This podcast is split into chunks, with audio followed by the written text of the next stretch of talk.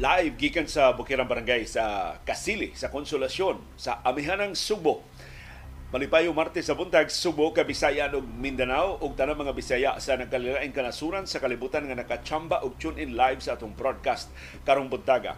Atong isgutan ang kahimtang sa panahon ang share line ni kanaog nato dinhi sa Kabisayan kagahapon karon ni saka og balik tuwa siya sa Eastern Visayas, Easterlies ug localized thunderstorms mo'y nahibilin sa atong panahon din sa syudad ug sa probinsya sa Subo di na sama ka kusog ang huro sa hangin sa mga kahapon sa hapon pero nagpabilin tugnaw. Diri sa among Bukirang Barangay sa Kasili sa Konsolasyon ug doon tay hulga gihapon sa patak-patak pag-uwan pagpanugdog ug pagpangilat. Doon tay latest weather forecast gikan sa pag-asa. Karong buntaga sa ni saka ang gidikanon sa mga nangamatay. Dito sa Davao de Oro niabot na og kapin 60 ka mga pateng lawas ang naugkat sa ground zero sa lugar nga nahitabuan sa pagdahili sa yuta upat ka barangay sa Davao de Oro. Ang Samako sa lungsod Samako sa Davao de Oro mo naapektuhan sa lapad nga pagdahili sa yuta ug dit na gyud papuy-an. So nangita karog evacuation center or relocation site na gyud ang ipangita sa probinsya sa Davao de Oro. Kay di na gyud pa tukuran pagbalik o mga Pinoyanan katong nahugnok nahunlak ni dahili nga bahin sa lungsod Mako sa Davao de Oro. Karong buntaga sa way kausaban ang presyo sa lana. Ang presyo sa lana last week, maura gihapon ang presyo sa lana karong semanaha tungod sa kahuyang sa kalibutan ng demanda na neutralize ang labas nga tensyon sa pagkatap sa gubat sa Gaza sa ubang bahin sa Middle East kay perting luyaha sa kalibutan ng ekonomiya plus dunay nag-ung-ung hulga sa pagsaka sa interest rate sa Estados Unidos.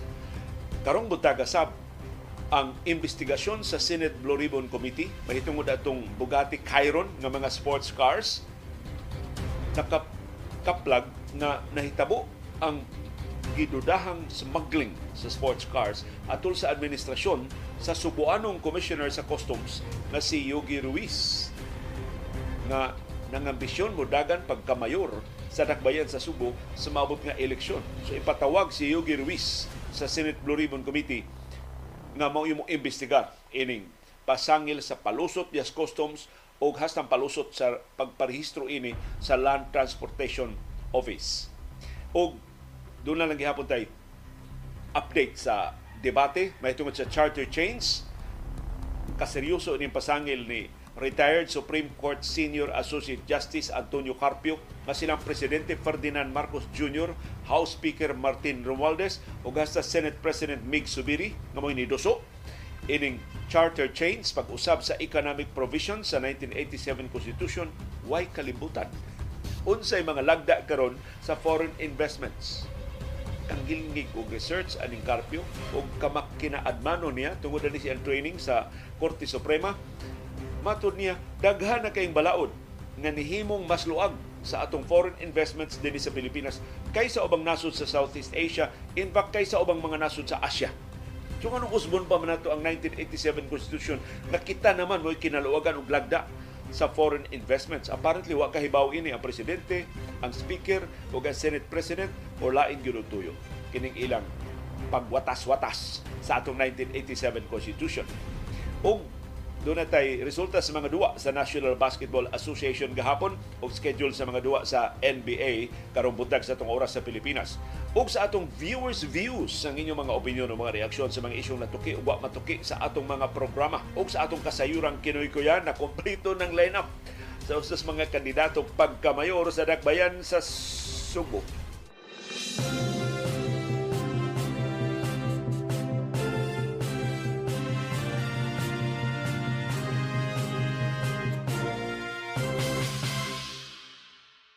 O karong buntaga doon natin special nga greeting. Happy birthday sa kinagwapahan sa Surigao, diyan naron sa Subo. Happy birthday, Ma'am Amy Lim. Uy. Happy birthday, Ma'am Amy. Gikan na sa imong future daughter-in-law nga si CB. o gikan sa imong suod nga amiga nga si Dr. Iris. O gikan na tanan dire sa among gamay pamilya sa Bukirang Barangay sa Kasili sa Konsolasyon. Happy happy birthday karong adlaw. Ako nahibaw-an murag 28 years old karong adlaw si Ma'am Amy Shi Lim Uy. O birthday greetings sana gikas tanang taga Surigao City sa Surigao del Norte. og among birthday gift nimo Ma'am Amy kining atong weather forecast ang syudad ug ang probinsya sa Subo partly cloudy to cloudy. Mapanganuron nga tus mapanganuron ang atong kalangitan.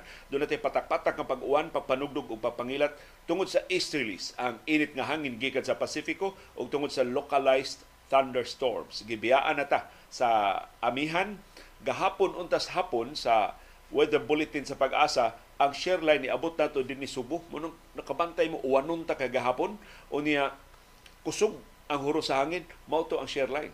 Karon ni biya na sa share line, ni saka siya padung sa Eastern Visayas. So ang share line karon naa sa Leyte, Southern Leyte, Biliran, Samar, Northern Samar o Eastern Samar. Tibok Eastern Visayas ug kabahin sa Western Visayas ang gihakop sa share line. So ni us-us yung jutay gahapon ni saka na sa pagbalik karon padung sa Eastern Visayas. So wa na sa share line easterlies na lang o localized thunderstorms mo hinungdan. So mas init o mas alimuot ang atong temperatura karong adlaw.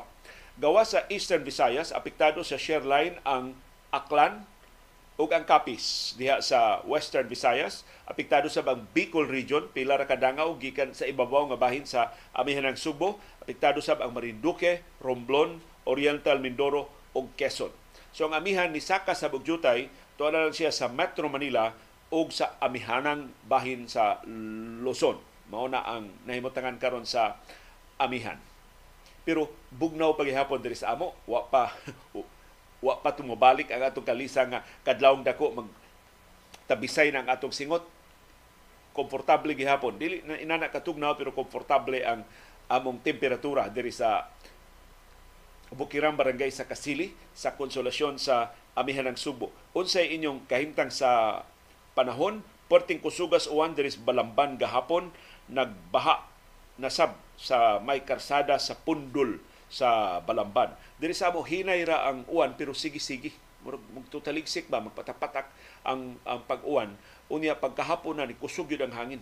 As in perti na kong katuga pagka sayong sayong gabi tungod sa kakusog na sa hangin nakamata ko pag padayon na namong panihapon sa alas 8 pero karong buntag na ni kalman ang nagyapoy hinay nga huros hangin pagpanggawas namong CB pero di na sa makakusog. Kay gahapon sapon sa so paglitli nako wa na di ay. Gibiyaan na sabta sa share line easterlies ug localized thunderstorms mo'y mo sa atong kahimtang sa panahon. Dito sa Bulacau, Talisay, maton ni Mildred Campaner, dagom ang ilang palibot ug bugnaw ang ilang kabutagon.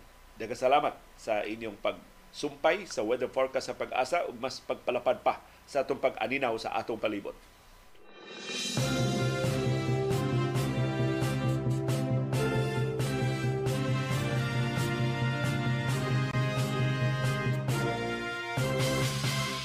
na usa sa ato mga viewers, huwes di siya diha sa Bohol, pero broadcaster ni, hindi kay tingog si Judge Raul Barbarona sa pero mas batan ni nako si Judge Raul Barbarona nakakita siya og laing tinugdan sa banabana sa kahimtang sa panahon gikan ni sa pag-asa pero ang ilang tinubdan mao ang NOAA Global Forecast System GFS. I'm sure nakatultol sa ini si retired pag-asa Vice Director Oscar Tabada So gihatagan ko ni Judge Barbarona sa link ining maong tinubdan. So ato na ning lion matagkaroon og unya kay ang forecast sa musulod nga napo ka adlaw.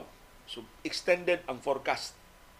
10 days forecast ang gihatag ining facility sa NOAA ang Global Forecast System GFS nga usas gigamit nga tinubdan sa pag-asa sa pagbanabana sa kahimtang sa panahon sa musulod nga napo kaadlaw. Na sampo lang Mato ni Judge Barbarona, iyang gitan-aw ang kahimtang sa panahon diri sa way dapig-dapig among lungsod sa Konsolasyon sa amihan ng Subo. So karong adlaw, Pebrero 13, bispira sa Valentine's Day, no rain, partly cloudy. Sumubo kayo, way uwan, pero mapanganoron ang among kalangitan karong adlaw. Ugma, Valentine's Day, Ash Wednesday, Pebrero 14, light rains. So diri hinay nga pag-uwan, patak-patak nga pag-uwan og partly cloudy, mapanganuron gihapon. Ini ka Pebrero 15, light rains og sunny. So dunay uwan pero mo pakita na ang adlaw. Ini ka Biyernes, Pebrero 16, no rain but cloudy. Ini ka Sabado, Pebrero 17, light rains, sunny. Pakita ang adlaw, dunay patak-patak kapag-uwan, inig ka Sabado. Inig ka Domingo, Pebrero 18, light rains, partly cloudy. Inig ka Lunes, Pebrero 19, no rain, mostly cloudy. Inig ka Martes, Pebrero 20, light rains ug sunny. Inig ka Miyerkules, Pebrero 21, no rain, sunny.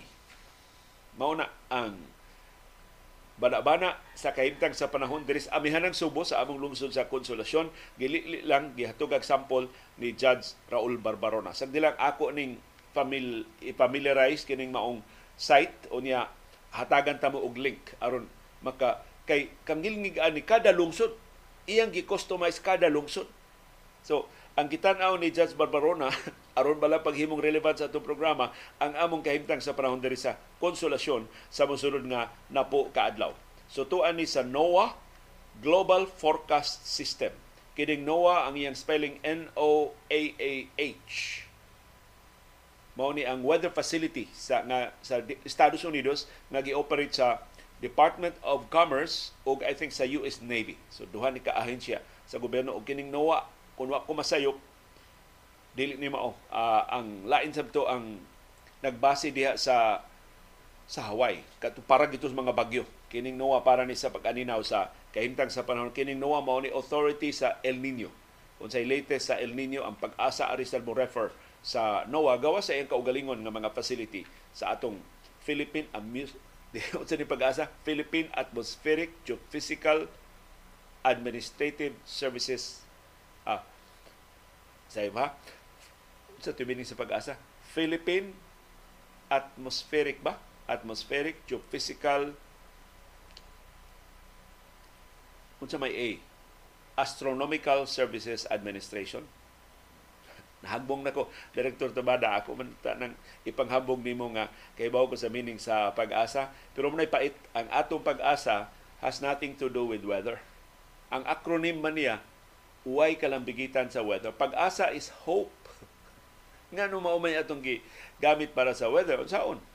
Maumay nahunahunaan sa naunang mga administrasyon. Ano na tayo mahimo?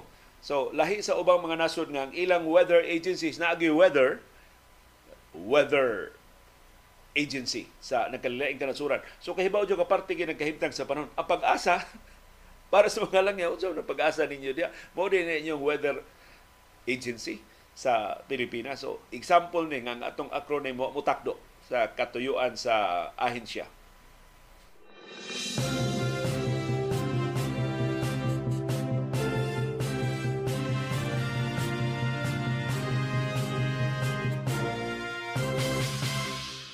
Ang may balita gikan sa atong silingang probinsya sa Eastern sa mga probinsya sa Eastern Visayas, 71 ka mga pasahero ang nahiagom may nalang kay naluwas sa pagkasangad sa ilang passenger vessel diha sa Kapul sa Northern Samar. At tuning weekend, nahitabo sigon sa Philippine Coast Guard ang MV Reina Hosana. Nakaangkon og engine failure mo hinungdan nga nasangad diha sa kadagatan sa law, sa, ba, sa mabaw nga bahin sa kadagatan sa Kapul sa Northern Samar. Nahitabo pagkasangad alas 8 sa gabi ni adtong Domingo ang MV Reina Immaculada iyaning silingan iyaning laing barko ni suway sa pagbira sa MV Reina Hosana. So, presumably mga sister ships ni sila pero naputol ang pisi nga o ang kable nga gigamit sa pagbira sa barko. Kining MV Reina Hosana dibiya ni sa Matnog Sursugon padung sa Allen sa Northern Samar. Pero napakya sila kay ang mooring line na putol atol sa operasyon. Tungod sa kusog kaayo nga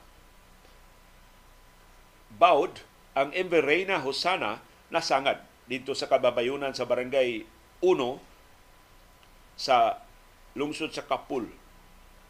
Ang mga personnel sa Coast Guard substation sa Kapul ug ang ingon mga rescue workers sa municipal government ug sa local disaster office mao inilusad og rescue operations ug naluwas ang tanang mga pasayro sa nasangad nga barko. Matod sa Philippine Coast Guard, ilang gi-monitor karon ang Embereina Hosana. Wa bay mga leaks? Wa bay dagkong kadaot? Pa- padayon sang gimonitor ang 30 ka mga rolling cargos nga naa pa sa nasangad nga barko. So mag dili tu, dili ni tungod sa kahintang sa panahon tungod ni sa engine failure. So ang pagkadaot sa makina. Pero naabtan nga kusog ang bawod mo tong napadpad sila kay gibira day unta ni sa ilang igsuon nga barko. Unsa man unsa man si gigamit sa pagbira ngano naputol man. Wa sila mas lig-on nga pisi sa ako kita ko ni mga pisi bitos mga barko. Sus dag dagko ah. Dagko pa sa tubokton ang mga pisi kay ang pisi god mas kuan man siya? Mas malleable siya kaysa kable ba? Kay ang kable lisod man kay ito pag nya, mas bugat. So pisi ang ilang gigamit. Pero perting dagko ang pisi ah. Nya perting aptika ini mga personnel sa mga barko pagsumpay-sumpay paghigot anang ilang mga pisi aron nga mapugnan ang ang barko kay nakasaksi ko. Ini pag diha ka usa nakadunggo mi o diha sa isla sa Sumilon dagko kayo ang bawd lisod kayo ang pagdunggo ba? Unya luhag kayo ang barko. Ay susabtika sa mga crew. Na inang atang na dito sa pier kilabay ang ang pisi nasaw nila gi kana lumbaan na bitaw sila higot dayon na sila sa paghigot nga dili ba maintimano pagbira ang barko para di malangkat sa itong gihigtan. May kay sila mong pasingit-singit sa higot niya. Diri sad sa barko itself sa bangka itself nasa sila paagi sa paghigot nga di sad mabunlot ang haligi nga gi gihigtan sa sa PC but apparently tibuok barko mangun gi mo gibira. Unya kusog kayo ang bawod mo tong naputol. Ug imbis ma pad, mada safely ngadto sa pantalan napadpad hiroon ngadto sa kabayo-bayunan ug nasangad dito sa lungsod sa Kapul sa Samar.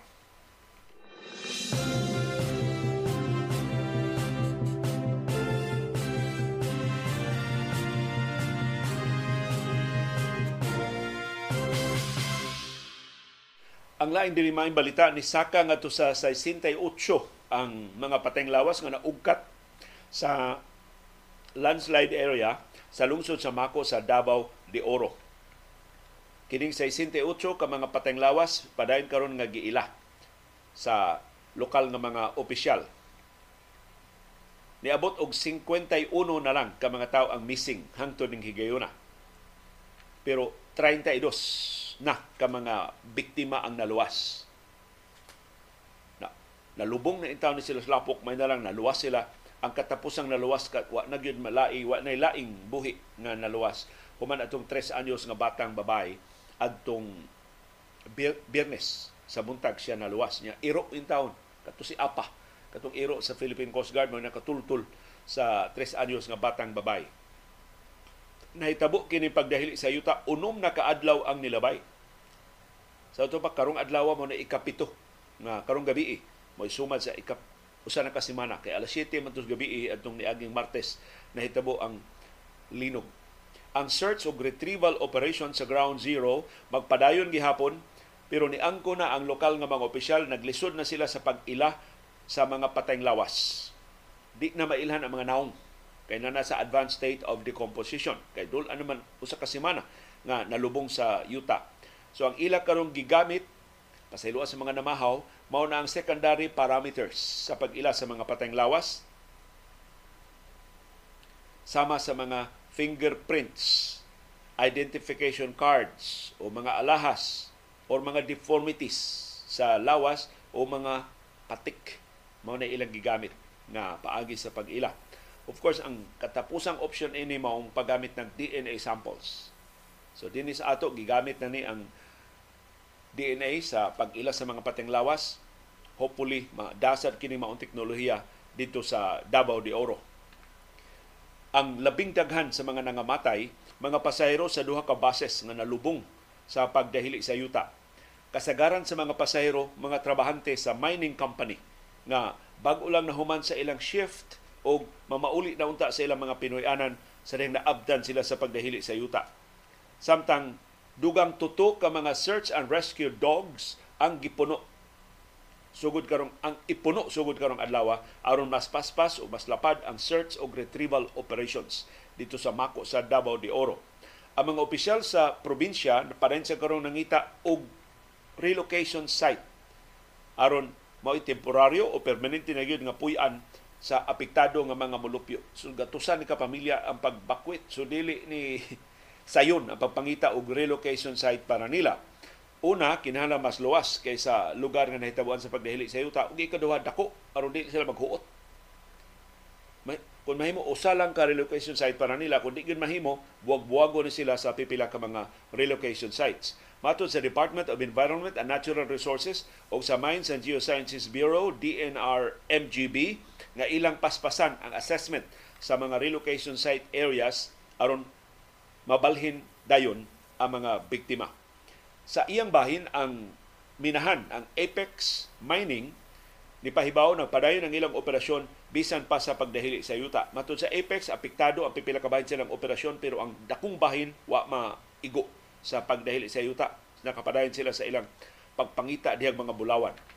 Labi mo sa 62 ka mga panimay ang hingpit nga naguba tungod sa pagdahili sa yuta.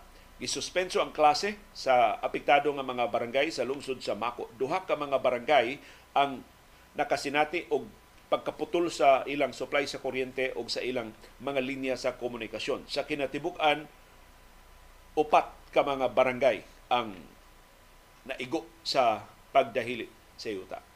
So wa nay bisan usa nga pabalikod sa pagpuyo ining apektado nga mga lugar sa upat ka mga barangay ug mo nang dakong problema ang pagpangita og relocation site para nila.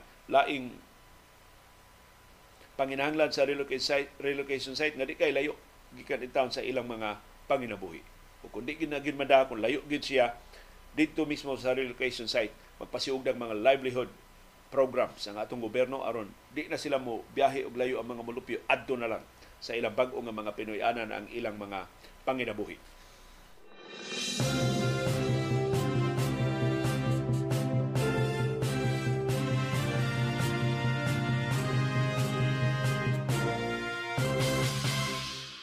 Og niay sugilanon nga makapahinomdom nato nga ang mga bitin dili ingon ana ka harmless.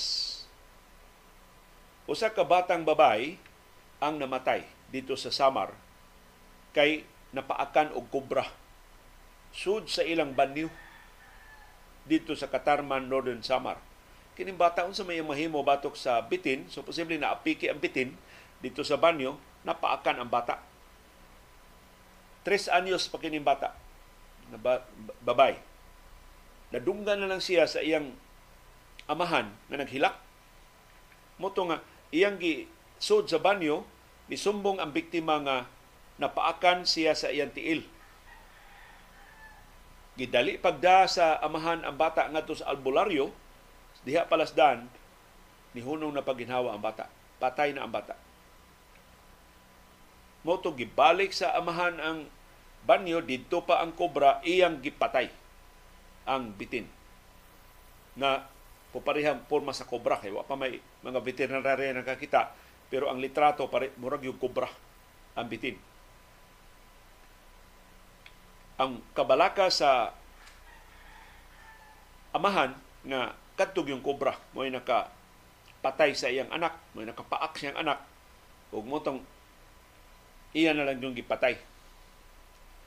Diri sa syudad sa Toledo, kadtong duha ka king cobra nga nakitaan, nag-mate di ay. Nagkuan ba? Mura bag nag nagbalikisay ang duha ka cobra, mao nga ilang napatay. Kay hadlok man sa sila nga tukbon sila. Kana bitong hangyo nga dili hilabtan ang bitin. Kakita gud yung bitin di naman kakahuna-huna og tarong. Mura ba ang imong survival instinct ba siya or ako? Bisag unsa imo makuptan diha magpatla, magpatabang ni kas mga silingan di gyud na kaikya sa bitin. So gi post sa social media sa taga Toledo City kining duha kanang matay nga mga kobra niadtong Huwebes sa niaging semana unang nakita ang duha ka kobra nga nagtandayay diha sa kasagbutan. Sa kahadlok sa mga mulupyo nga ma hilabdan sila, mapaakan sila, uh, ilang gitabangan og patay ang mga bitin. Dili ni unang higayon nga nakakita og king cobra ang taga Toledo. Munang gibrief na karon sa Department of Environment and Natural Resources ang mga opisyal sa barangay aron ilang magiyahan ang ilang mga molupyo unsay angayang buhaton kung dunay king cobra nga ilang makitaan sa ilang lugar. Ang tambag sa DNR nga i-report dayon nga nila kung dunay makitaan nga king cobra o kung mahimo lang dili pasakitan. Gawas kung maapiki na gyud ang kinabuhi ang mga ang kaluwas sa mga mulupyo, of course, ang mas importante ang kinabuhi sa bata, kinabuhi sa mga tao kaysa king cobra. Pero kung layo ra ang king cobra, di lang pahilabtan, tawgon ang DNR aron ma-identify o ma-document a presensya sa king cobra sa specific nga mga lugar dinis ato sa Subo o sa kasilinganan nga mga lugar. Pero kadtong king cobra dito sa nga naka, gidudahang nakapatay atong bata dito sa Samar, kanang Samar usa gina sa mga Pinoy-anan sa mga cobra, sa mga king cobra dinhi sa ato sa Pilipinas. Gidudahan gani nga kining king cobra nga niabot dinhi sa ato Subo either gikan ni sa Samar or gikan sa ubang bahin sa or sa Bohol. Kaya ang Bohol usasab sa mga Pinoy-anan sa mga king cobra. So dinhi Subo wa gid uta tay king cobra pero wa gid masubay sa DNR lisod man sa kaayo ang pagdokumento giunsa kapag introduce sa king cobra dinhi sa ato.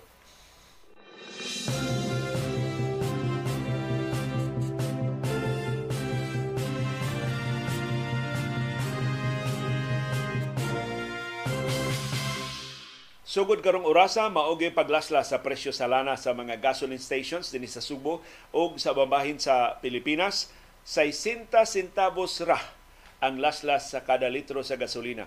Piso man ta ni abana-abana 60 centavos ra ang aktual nga laslas kada litro sa presyo sa gasolina. Ang presyo sa krudo palihog uh, siga inyo mata maglisod mo kita sa laslas 10 centavos ra kada litro ang laslas sa krudo. As kang gamituya ras laslas sa krudo. Ang kerosene, 40 centavos kada litro ang laslas sa kerosene. So, mo ni dunay sukaranan na reklamo sa mga konsumidor, laslas gani perting tihika o minto gani perting dakuas bunal nga ipahamtang sa mga kompanya sa lana sa mga konsumidor. Tinaganan, cartelized naman eh ang industriya sa lana din sa ato sa Subo o sa babahin sa Pilipinas. Akong gilili ang presyo sa lana sa world market, mo may pagtapos sa trading sa global market sa lana, way kausaban ang presyo sa lana. So ang presyo sa lana pagtapos sa trading last week, maura gihapon ang presyo sa lana pagtapos sa trading sa unang adlaw sa semana kagahapong Lunes. Tungod ni sa kaluya sa demanda. Mao nay rason ngano nga way kausaban ang presyo sa lana. Bisan sa pagsulbong sa tensyon dito sa nga mokatap kining gubat sa Gaza sa umbahin sa Middle East na neutralize tungod sa duha ka factors. Ang kahinay sa demanda gikan sa China ug sa ubang kanasuran sa kalibutan ug ingon man ang nag-ung-ung nga pagsaka sa interest rate. Kay init pagbalik ang ekonomiya sa Estados Unidos posible nga mapugos ang Federal Reserve pagpasaka na sab sa interest rate aron pagpakalma sa dili pagpakalma pagpahinay og jutay sa ekonomiya sa Estados Unidos. Napagpahinay ganing ekonomiya nagpasabot magdampen mo luya sab ang demanda, ang konsumo sa lana tungod kay dunay mga industriya nga maapektahan sa pagpasaka sa interest rates. So na-neutralize niya ang pagsulbong sa tensyon sa escalation sa gubat sa Middle East. Kay karon si US President Joe Biden o si Israeli Prime Minister Benjamin Netanyahu wa na magtingganay, nagkasugi na humas pila ka adlaw nagkasulti sila finally gahapon pero si Biden isog na kayo. Ni auhang na si Biden og ceasefire sa Gaza. Kaniadtos Biden suporta man sa Israel nga wa kinahanglan na ang ceasefire aron madugmok ng grupong Hamas. Karon si Biden openly ni auhag na og ceasefire diha sa Gaza. Og si Biden human siya nagkigsulti ni Netanyahu presumably gibalibaran siyang Netanyahu siyang giauhag na ceasefire karon makigsulti na sa mga Arab leaders. So pag-pressure ni sa Israel, pakig-istoryahan sa Estados Unidos ang ang Arabo nga mga nasod nga silingan. Ang unang istoryahan ni Biden mao ang primero ministro ang hari sa Jordan nga mo'y usas labing kusganon, labing isog ug labing emosyonal nga niauhag og ceasefire diha sa Gaza aron mahatagan intaw mga hinabang ang mga sibilyan kay gipang gutom, gipang uhaw na sila, nangasakit na sila kay wa sila mga tambal, wa sila limpyo na tubig. Sud na sa pila ka mga buwan sa bombardiyo sa Israel diha sa Gaza Strip. Pero kining kabalaka nga mokatap ang gubat gawas sa Gaza na neutralize tungod sa kaluya sa demanda o ingon man sa nag-ung-ung nga pagsaka sa interest rates sa Federal Reserve sa Estados Unidos.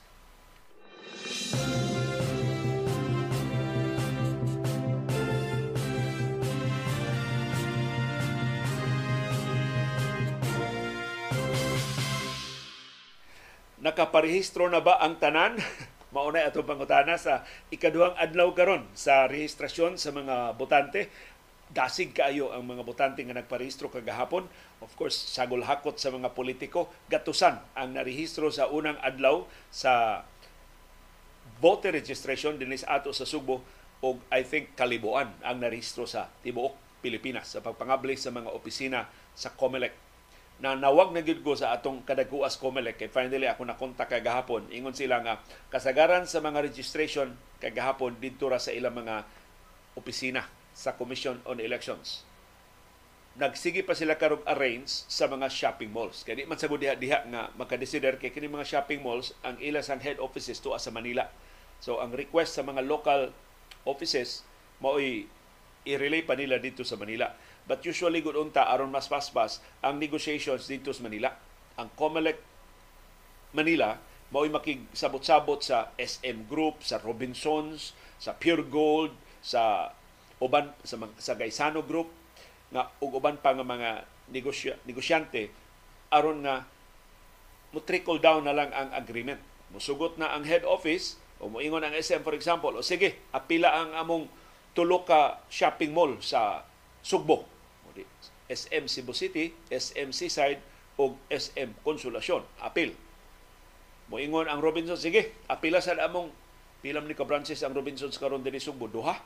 Robinsons Galleria o ang Robinsons Puente. Apil na. So usar kasabot-sabot dito sa Manila. Pero apparently, why nahitabo dito sa Manila, gi tugyanan ang mga local officials sa COMELEC sa paking sabot-sabot. So, usually kono ang satellite registration ipahigayon og weekend. Dili weekdays. Sa weekdays anha ra sa mga regular election offices sa COMELEC. Ang COMELEC Mandawi mo'y nakapahibaw nga sa tibok buwan sa Marso kada Sabado off-site registration sila sa mga barangay. Ini ka Agosto, muhimo silang satellite registration sa Pacific Mall og inig ka Setyembre katapusang buwan sa katapusang yes buwan sa rehistrasyon balhin sila Mandawi City Cultural and Sports Complex. Katapad ra silang opisina. Aron mas daghan pagyud ang maka parehistro atiman nila. Atol sa offsite registration siraduan ang mga COMELEC offices. Kay ang mga registration machines dadon man ngadto sa mga satellite areas either sa mga barangay halls or sa mga shopping malls nga ilang masabot sa umaabot nga mga adlaw. Ang COMELEC mo pahigayon sa og registration fair sa University of San Carlos Talamban Campus o sa Cebu Doctors University sa siyudad sa Mandawi. Unya sa Pebrero 27 o 28 kabahin na ni sa Register Anywhere Program o RAP sa COMELEC. Mao na ni ang registration machines nga bisag tagadiin ka mahimo ka makaparehistro. So kung taga Leyte ka, estudyante ka sa San Carlos, estudyante ka sa Doc, mahimo ra ka magparehistro. Taga Bohol ka, mahimo ra ka magparehistro. Di ka kinamo pauli dito sa imong probinsya. Taga Usamis ka, mahimo ra ka magparehistro ining Register Anywhere program sa COMELEC. Pilot implementation pa lang ni dinis ato sa Subo. So ilimit lang una sa mga estudyante o sa mga trabahante sa Cebu Doctors University diya sa siyudad sa Mandawi o sa University of San Carlos sa Talamban Campus. Matod sa COMELEC, kining Register Anywhere Project ipatuman sa nila sa siyudad sa Tagbilaran para sa probinsya sa Bohol, sa siyudad sa Dumaguete para sa Negros Oriental o sa lungsod sa Siquijor para sa probinsya o sa isla sa Siquijor. Ang eleksyon sa sunod tuig gitakda Mayo 12, 2025. Sa ato pa, para sa mga 17 anyos pa karon kung mag-birthday na mo sa inyong ika-18 on or before May 12, 2025, parehistro na mo. Appeal mo sa doon na katungod sa pag-eligible na nga magparehistro. para sa eleksyong lokal ug nasyonal unya sa Mayo 12, 2025. So ang registration takupan sa mga atul sa sima, sa tulo ka adlaw sa Semana Santa. March 28 para sa Huwebes Santo, March 29 para Biyernes Santo o March 30 para sa Black Saturday. Why registrasyon ining tulo ka mga balaanong adlaw sa Semana Santa. Hangtod Oktubre sa niaging tuig ang Central Visayas dunay kinatibuk ang registered voters nga 5,415,071. Daghana na nato no. Tibok Central Visayas 5.4 million na ta karehistrado nga mga botante. Ang mayoriya narehistro din sa Subo 3,384,198. So kining 3.3 million voters mao ni ang hugupon mga politiko mga rigid sila Subo kay kita may kinadaghanan og registered voters sa tanang probinsya sa Pilipinas. Ikaduha ang Bohol. Dunay 981,785 ka rehistrado nga mga botante. Ikatulo ang Negros Oriental, dunay 968,874 ka rehistrado nga mga botante. Ug ikaupat ang Sikihor na dunay 20,214 ka rehistrado nga mga botante. So, good luck sa inyong pagparehistro para ko manguha og lista kung ma-finalize na ning sabot-sabot sa COMELEC asa ang mga off-site registrations, asa nga mga shopping malls, asa nga mga barangay halls kung ma-firm up na ni ang ila schedule. But sa musunod nga mga adlaw karong semana ana una sa mga opisina sa Commission on Elections ang rehistrasyon sa mga botante.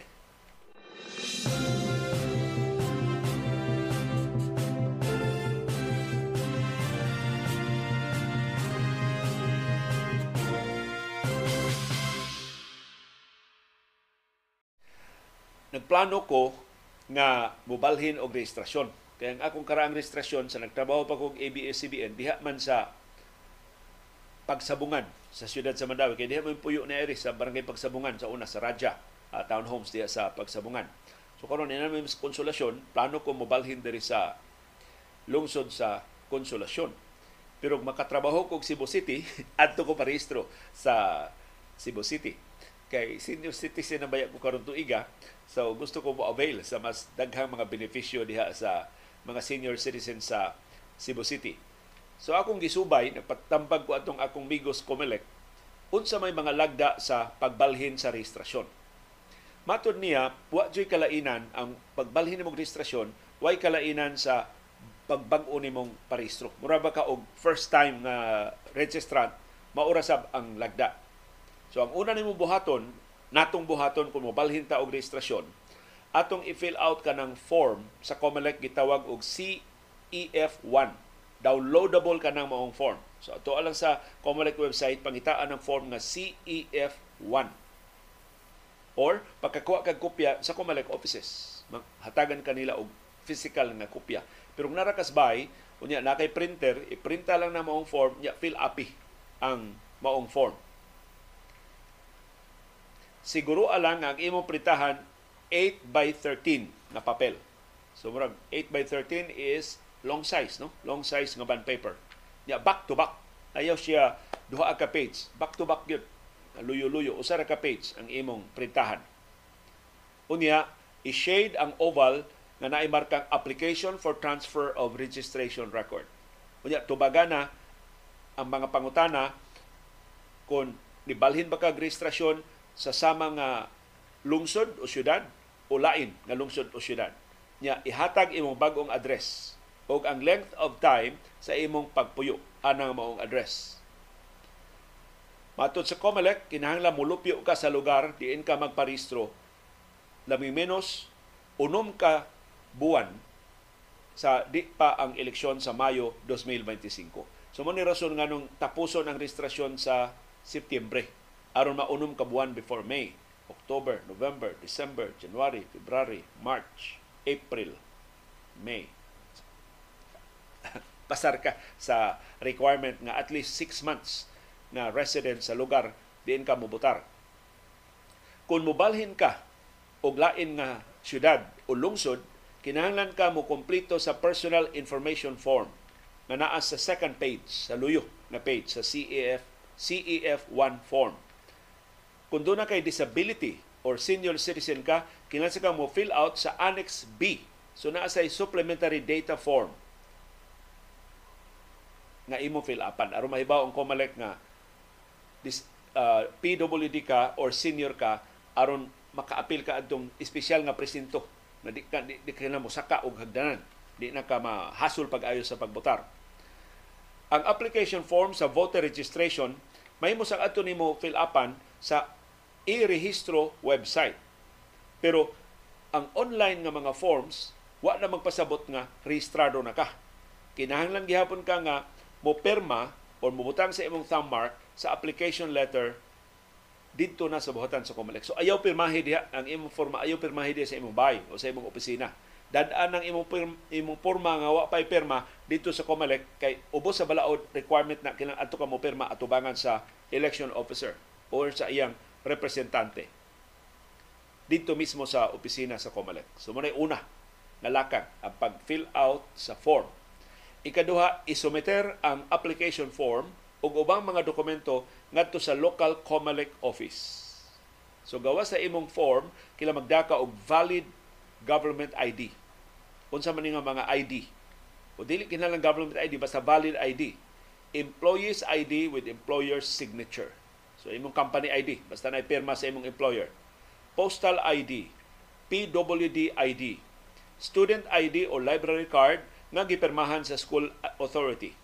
Senior Citizens ID, driver's license, NBI clearance, passport, SSS ID o GSIS ID, Integrated Bar of the Philippines ID, lisensya sa Professional Regulation Commission. So kung professional ka, engineer, teacher, nurse, doktor, ang PRC na ID mahimong nimong ipresentar para sa indigenous peoples o mga sakop sa indigenous cultural communities, mahimong ipresentar ang Certificate of Confirmation gikan sa National Commission on Indigenous Peoples. Ang police clearance o mga sidula dili dawaton. So di pwede sidula ra ipakita or police clearance ra imong ipakita. Ang imong biometrics mo'y kunang kinahanglan mo tunga dito sa COMELEC kay kolektahon man imong biometrics, ang imong mata, ang imong tamla sa imong ug ang imong litrato ginamit ang voter registration machine sa COMELEC. So kuhaon ang imong litrato, kuhaon imong fingerprints, kuhaon pa gyud ang imong perma.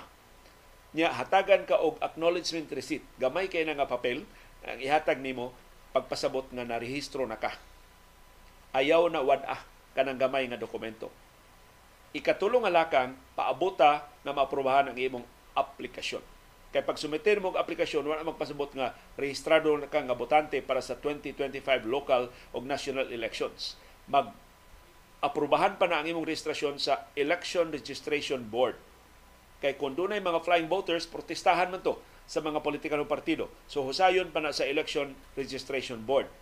Ang ERB mo approve sa tanang kalipikado nga mga aplikante atol silang quarterly meetings. Sa tupak kada tulo ka buwan ang meeting sa ERB o Election Registration Board. Mag-meeting sila sa ikatulong lunes sa Abril, Hulyo, Oktubre o Enero sa kada tuig. Kung maaprobahan sa ERB ang imong registrasyon, ang local election officer mo apil na nimo sa voters list anang maong lungsod o anang maong syudad. So, mas maayo humas duha ka semana, tulo ka semana sa imong pagparehistro, magsusi ka sa COMELEC na aproba ang imong application for registration. So munay mga lagda sa gustong mobalhin og parehistro para sa umaabot nga eleksyon sa Mayo sa sunod tuig.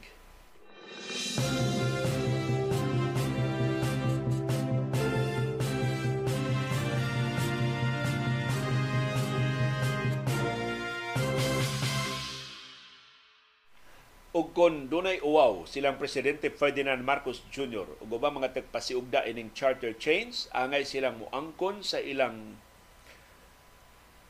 bakak sa ilang pagpamakak sa katawhan ilang bakwion kining ilang pag apura sa charter change ug kun dunay luna ang kaligdong sa ilang kasing-kasing mga silang pasaylo. Sa ilang dako kayong atraso nga sa nasod sa katawhan. Kay atol sa testimonya ni retired Supreme Court Senior Associate Justice Antonio Carpio atubangan sa Senado kagahapon na bisto nga dakong bakak kining pangangkon kakilang usbon ang economic provision sa 1987 Constitution aron ma-welcome, aron mubukbo sila puhunan ang langyaw mga negosyante dinhi sa Pilipinas. Si Carpio, siyang makinaadmanon nga inputs sa public hearing gipatawag sa mga senador, silang gisugyot nga kausaban sa economic provisions ni Bisto nga kuwang og pagsabot ang mga leader sa Pilipinas sa ilang gibuhat. Wa silang kasabot unsay gusto nilang mahitabo. Matod ni Carpio, there seems to be a lack of understanding among national leaders on the laws on foreign ownership in the Philippines. Paita. Doso sila kausaban, okay sila kasabot. Unsay lagda karon sa foreign investments dinhi sa Pilipinas. Ug tinuod ba nga restrictive, tinuod ba gihigpitan ang foreign investment sa 1987 Constitution. Gilista ni Carpio ang nagkalilain nga mga ebidensya nga ang ekonomiya sa Pilipinas abierto na hilabihang abliha sa atong ekonomiya para sa langyaw nga mga negosyante. In fact, ang gobyerno, ang ekonomiya sa Pilipinas mato ni Carpio gihulagway nga mao'y most liberal foreign investment laws in the ASEAN and in Asia. Di lang sa Southeast Asia sa tibok Asya kitay labing luag og mga lagda sa foreign investment. So niingon si Carpio bisag di pa usbon ang 1987 Constitution, ang Pilipinas madanihon na kaisa langyaw nga mga negosyante tungod sa mga balaod nga iyan ang napasar pag-able sa ekonomiya 100% sa foreign ownership. So di tinuod nga gihigpitan ang mga langyaw. Karon ubos sa ato mga balaod makapanag-iya na ang mga langyaw og 100% sa ilang mga negosyo dinhi sa Pilipinas. Tungod sa amendment sa Public Services Act o sa amendment sa Retail Trade Liberalization Act. Mato ni Carpio, si Presidente Ferdinand Marcos Jr. mismo nagpakita, wa siya kasabot. Wa siya kahibaw. Unsay ato mga lagda mahitungod sa foreign investment. Ang gibasihan ni Carpio mao ang pamahayag ni Marcos atol sa interview sa GMA News. Na interview ni sa GMA News karon bag-o. Niingon si Marcos sa iyang interview Uyon ko nga usbon ang economic provisions sa 1987 Constitution except for critical sectors such as power generation. So yun, Marcos, sige, atong usbon para welcome na to 100% ang mga langyaw pero dili way appeal ang power generation. Yung Scorpio, apparently, wa kahibaw ang presidente nga ang power generation 100% owned na sa mga foreigners ang mga planta karon sa kuryente ang nanag-iya mga langyaw na 100% gitugutan na na sa nangagi pang mga administrasyon. Ano wa man kahibaw na ang presidente? Gusto pa niyang pugnan. Gusto pa niyang likayan ang 100% ownership pero hagbay ra nga gitugutan ang 100% foreign ownership sa mga planta sa kuryente nga nagamit og coal, uling, oil o gas 100% ang foreign ownership for the longest time ining maong mga planta sa kuryente. Ang Korte Suprema nitugot na og 100% ownership, foreign ownership sa power generation sa dams o hydropower plants. Ingon si Carpio, ang Department of Justice ni Presidente Ferdinand Marcos Jr. o ang Department of Energy Wa gani mananghid sa Kongreso nitugot og 100% ownership sa power generation pinagi sa solar, wind, geothermal o ubang alternatibo nga mga tinubdan sa enerhiya. Ngano ang kahibaw ang presidente ini? Iya mga administrasyon mao ini abli ini katapusan nga sektor sa power generation sa renewable energy, geothermal, solar, wind o uban pa Ingon si Carpio, klaro kaayo laig tuyo ang mga gusto mo usab sa konstitusyon. Gipakaingon nilang ignorante ang katawhang Pilipinon, o in fact, wag kita mahibaw ini, si Carpio na nagpahibaw na to kagahapon, nga gitugutan na ang 100% foreign ownership sa power generation diri sa ato sa Pilipinas. Ingon si Carpio, dakong sayop ang pagbasol nila Presidente Marcos, House Speaker Martin Romualdez ug Senate President Meg Subiri sa economic provision sa 1987 Constitution nga restrictive para sa foreign direct investments. Ug mao'y rason mo gibasol nila sa taas nga unemployment rate ug sa ka luya sa pagtubo sa atong ekonomiya. Ingon si Carpio, pulos ni sayop ng mga rason Ingon si Carpio, we have to address the real causes. Kung gusto tang mulambo atong ekonomiya, atong sulbaron ang tinuod nga mga rason sa atong kaluya. The real cause is not the Constitution. The President has been going abroad and has been saying, I have secured almost 500 billion pesos in foreign investment and not one of those foreigners who plan to invest here required an amendment to our Constitution.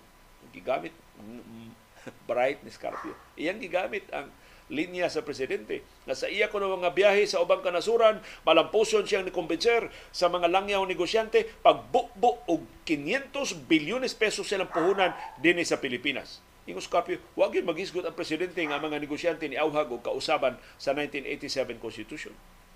Sa ato pa, ni pledge sila og 500 billion pesos nga puhunan dinhi sa Pilipinas despite or because of the 1987 Constitution.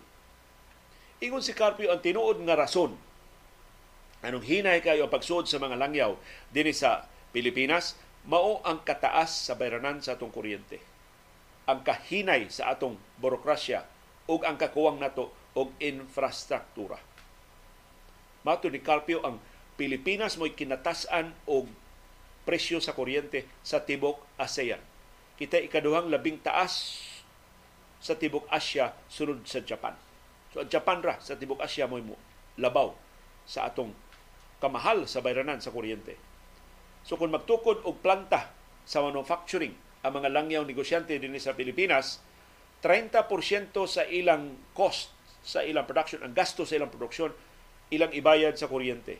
So nganong ariman sila magtukod og planta sa Pilipinas nga mahal kay kuryente, nga perti man baratuhas kuryente dito sa Vietnam ug sa ubang kanasuran sa Southeast Asia. Mao na usas mga rason. Pero di na ba mawa kung usbon ang 1987 Constitution, magpabiling mahal ang ato supply sa kuryente. Gawas kun atong himuong gawas nun ang ato supply sa kuryente. Kay binuang mo ito supply sa kuryente karon. Bisag wa mag-andar ang planta, gibayran sa gobyerno. Binuang. Yawa gina ma-review kanang onerous provisions sa mga kontrata sa independent power producers. Gahapon, ibayad ko sa akong bill sa Visayan Electric Company, unya nagpa-enroll naman ko online, so ako na masubay ang bill. Kaya kinigo ilang bill, pero ning kagmaya sa font. So online, mahimo nimo padakan. Sus, nagbayad man di ita sa mga missionary line sa, sa Visayan Electric Company. Sila mang hambog nga nagbutang sila og linyas kurinti sa bukirang mga barangay nga gamay ra kay mga mulupyo gipabayad ta ana. Kitay nagbayad ana. Grabe ha. Sa Bisayan Electric. Wa gini sila ang power generation mao ni negosyo nga way alkanse. Ginansya tanan. Bisag wa mag-andar imong planta, bayran ka. Nag-andar imong planta, wa magamit ang imong gi-generate nga power, bayran ka. Daot ang imong planta under preventive maintenance, bayran ka. Wa tay daganan ang lehitimo nga negosyo doon na may risgo sa alkanse, doon na sa benepisyo sa ginansya, kiniila, pulos ginansya, way alkanse. Kini negosyo sa power generation. Mao nang taas kayo ang atong bayranan sa kuryente. Hantod ma-address na sa gobyerno, mo islag, mo likay ang mga langyaw negosyante kay mahal kayo ang atong bayranan sa kuryente. Unya, gikumparar sa ni Carpio ang atong burokrasya. Dini sa Pilipinas, una makanegosyo ang langyaw mga negosyante, mukuha siyang permiso sa barangay, sa mayor, o sa mga national government agencies, o niya doon na pa'y bayad kada perma. Pero sa China o sa Vietnam o sa ubang kanasuran, ang mga foreign investors muadto rag usa ka government office, kuhaon na niya ang tanang dokumento, pakasugod na rin siya siyang operasyon pagkaugma. Layo ra kaayo ang atong burokrasya din sa Pilipinas kung ikumparar sa ka efficient sa kalaktod kapaspas sa pag-aprobar sa mga dokumento sa foreign investment sa ubang kanasuran. Ingon si Carpio, sukwahi sa patuo nilang Marcos Romualdez Subiri ug ubang mga advocate sa charter chains ang langyaw mga negosyante dili ganahan man nag-iya og yuta. Kinsa ganahan man nag-iya og yuta dinhi sa Pilipinas nga humas pila ka tuig mahimo mausaban ang sitwasyon. So mas preferable para sa mga langyaw negosyante, mangabang lang sila og yuta.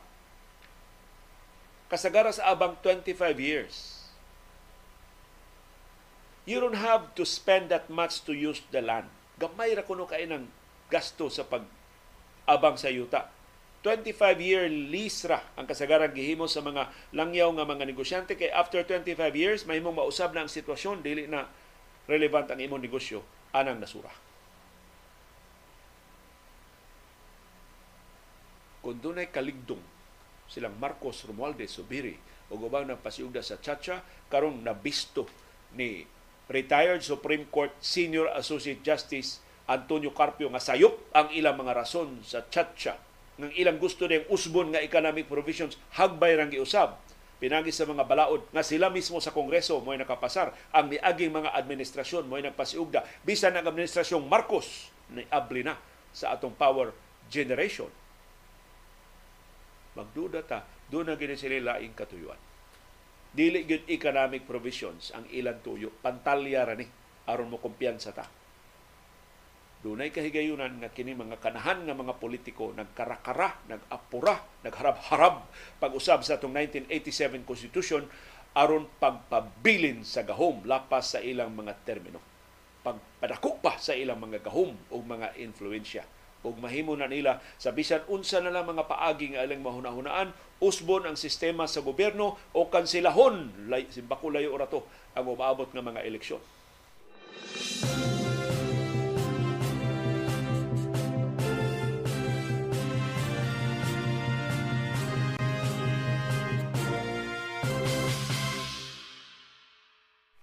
Ni ay reklamo si Lito Alansalon nga after 34 words maputol ang akong comment do na by limit sa number of words.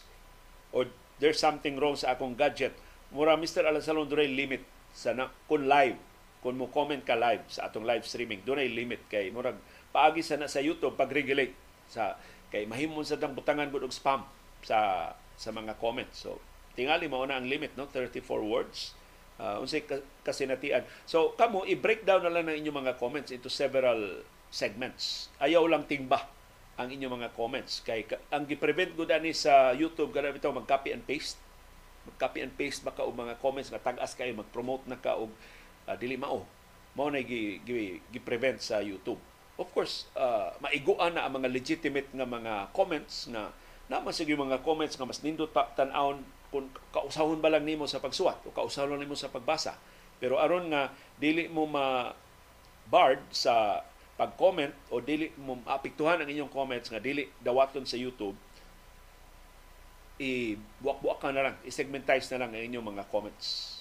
Butangi lang og heading nga related ani nga issue o sumpay ato kung comment ka ganina aron nga mas masud ang inyong mga comments dili in town maanugon ang inyong panahon mabasahan ninyong comments diya sa atong comment box.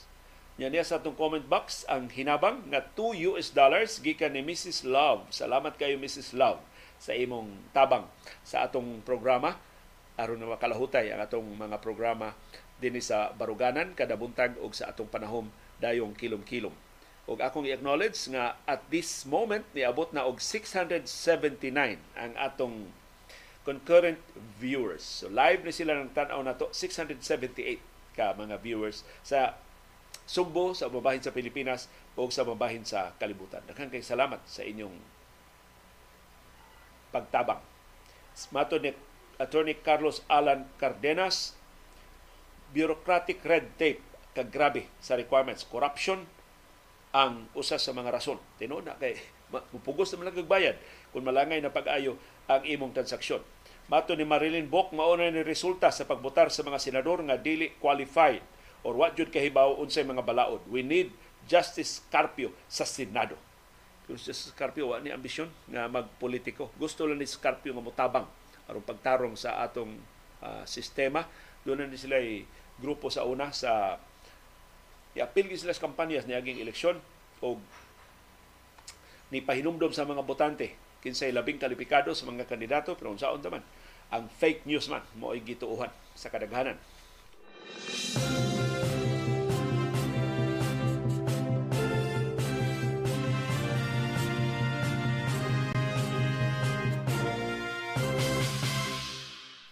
samot pagyud ka grabe nagkapersonalay na ang mga senador o ang mga kongresista. Specifically si Senate Majority Leader Joel Villanueva ug ang iya mga kaatbang sa House of Representatives. Kay karon murag ang gibombardiyuhan ang gipunteriya sa mga kongresista. Mao si Villanueva. Pero si Villanueva ni Baus sa mga kongresista gahapon nag privilege speech siya sa Senado ug iyang gisaway ang chairman sa House Appropriations Committee nga si Elizalde Co nga utrong questionable. Kay si Co mo may ni ugkat atong karaang kaso ni Villanueva nga gipamtangan siya og silot nga perpetual disqualification from holding public office tungod siyang kaso sa pork barrel atong 2016. Si kanhi Ombudsman Conchita Carpio Morales mo ni pahamtang og silot ni Villanueva nga perpetual disqualification from holding public office. Mo gibunhaw ni Kongresista Elizalde Co. Gitubag ni Villanueva ang pasangil ni Co atol siyang privilege speech sa sesyon sa Senado gahapon. Matod ni Villanueva nga duna siya mga dokumento ug iyang gipakita yung mga dokumento atol siya diskurso nga magmatuod nga ang kaso sa ombudsman batok niya dili tinuod. Kay ang kaso na dismiss na atong 2019. Sayop sa namo ingos Villanueva nga tinuod. Tinuod to nga gihukman siya ni kanhi ombudsman Conchita Carpio Morales na i-perpetually disqualify from holding public office. Pero na-dismiss ko ang kaso in 2019. Wa niya klaruha, kinsay nag-dismiss sa kaso. Ang pag-ubang ombudsman na tinudlo na ni kanhi Presidente Rodrigo Duterte nga isang gisisipan sa naging administrasyon or nidangop pa siya sa Korte Suprema. Yan ang iyang kaso. Kay kadto naglambigit man tungkol legal question. Mahimo ba ang ombudsman mo suspenso og usa ka incumbent na senador tungod sa iyang atraso sa wa pa siya malapili sa Senado. Mo ang legal question. Ni insister ang Senado dili kahilabtan si Villanueva kay incumbent senator man siya. Ni insister ang ombudsman doon na sila gahum.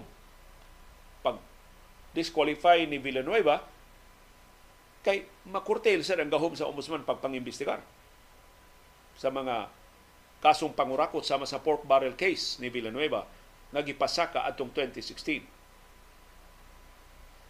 Human niya panalipdi ang kaugalingon ano atong maong kasos ombudsman gibutyag sa ni Villanueva ang baho ni kongresista Elizalde Co.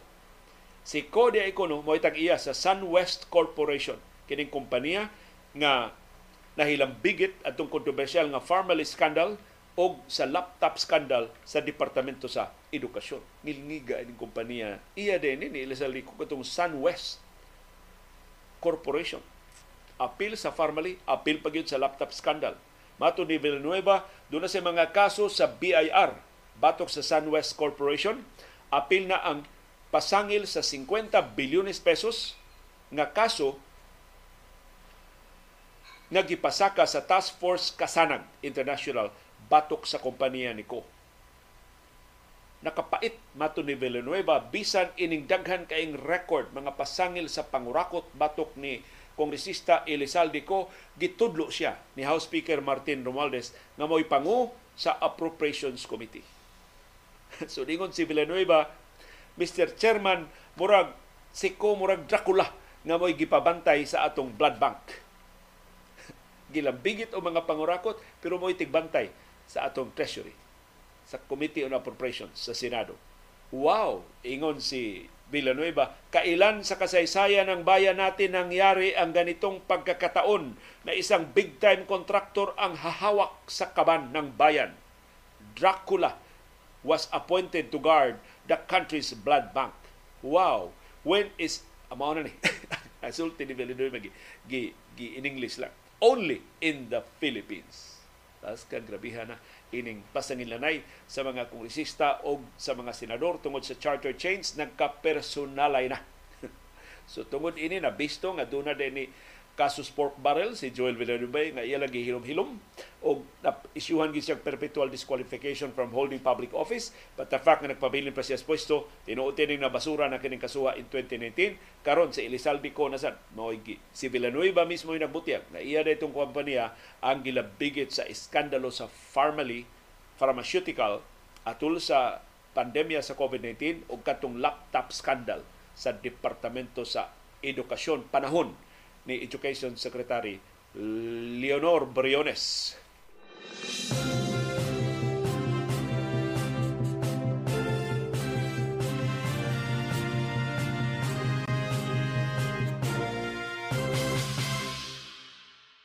og dunay kandidato pagkamayor sa Cebu City nga panington og bugbog ining sunod nato nga balita si kanhi Customs Commissioner Yogi Ruiz ipatawag sa Senate Blue Ribbon Committee inigsugod sa investigasyon inipasangil sa smuggling sa Bugatti Chiron na mga sports cars. Kaya na import din ni mao mga sakyanan atol sa administrasyon ni Yogi Ruiz isip komisyonado sa Bureau of Customs. So finally, wa man ginaka nangahas og pangutana ni Ruiz kay kasagaran niya ang press con iya raman sa ning mga reporters nga iyang gipakaon, mga reporters nga iyang mga higala, kung sa wag ginangahas o pangutanan niya, anong gitaktak man ka pagka Customs Commissioner. Gitaktak ni siya ni Presidente Ferdinand Marcos Jr. pagka Customs Commissioner. Kung doon na viewer nga niingon nako nga liyo kana si Yugi kandidata kandidato na ni First Lady Lisa Araneta Marcos. Di ko katuo. Mo to. Uh, uh, dili katuuhan. Kay kung Marcos pa siya nung itaktak mo siya pagka customs commissioner. Sa mas dako siya kita pagka Cebu City Mayor kay siya pagka customs commissioner. So kinala ipasabot ni Yogi Ruiz nganong gitaktak siya pagka customs commissioner. Pero apparently, why sakop sa media nakapangutana ni ana. Kadaghan man nag-press con si Yogi Ruiz, naghisgot na ni sila sports, naghisgot na ni sila mga issue, pero agi nangahas og pangutana siyang record sa buro sa aduana. Karon mapugos na siya sa pagpasabot. Kay ipatawag siya sa Senate Blue Ribbon Committee nganong nakalusot kining duha ka mga Bugatti Bugatti Chiron sports cars atol sa iyang administrasyon. Nag-privilege speech kagahapon si Senador Rafi Tulfo may atol sa plenary session sa Senado. Giilan ni Tulfo ang mga tag-iya sa Bugatti nga silang Tu Trang Nguyen o si Meng Jun Zhu ang Bugatti Chiron giila nga usa sa labing mahalon nga mga sports cars sa tibuok kalibutan gibanabanang mobalor og 3 milyones dolyares. So ingon si Tulfo atong Nobyembre atol sa budget hearing, iyang gipangutana ang taga customs nagbayad ba ni og buhis ang duha ka Bugatti Chiron nga nakasud. Niingon ang customs wa sila record, wa sila dokumento sa pagsud sa Bugatti. Wa jud do sila kalibutan nga nakasud na ng Bugatti dinhi sa Pilipinas.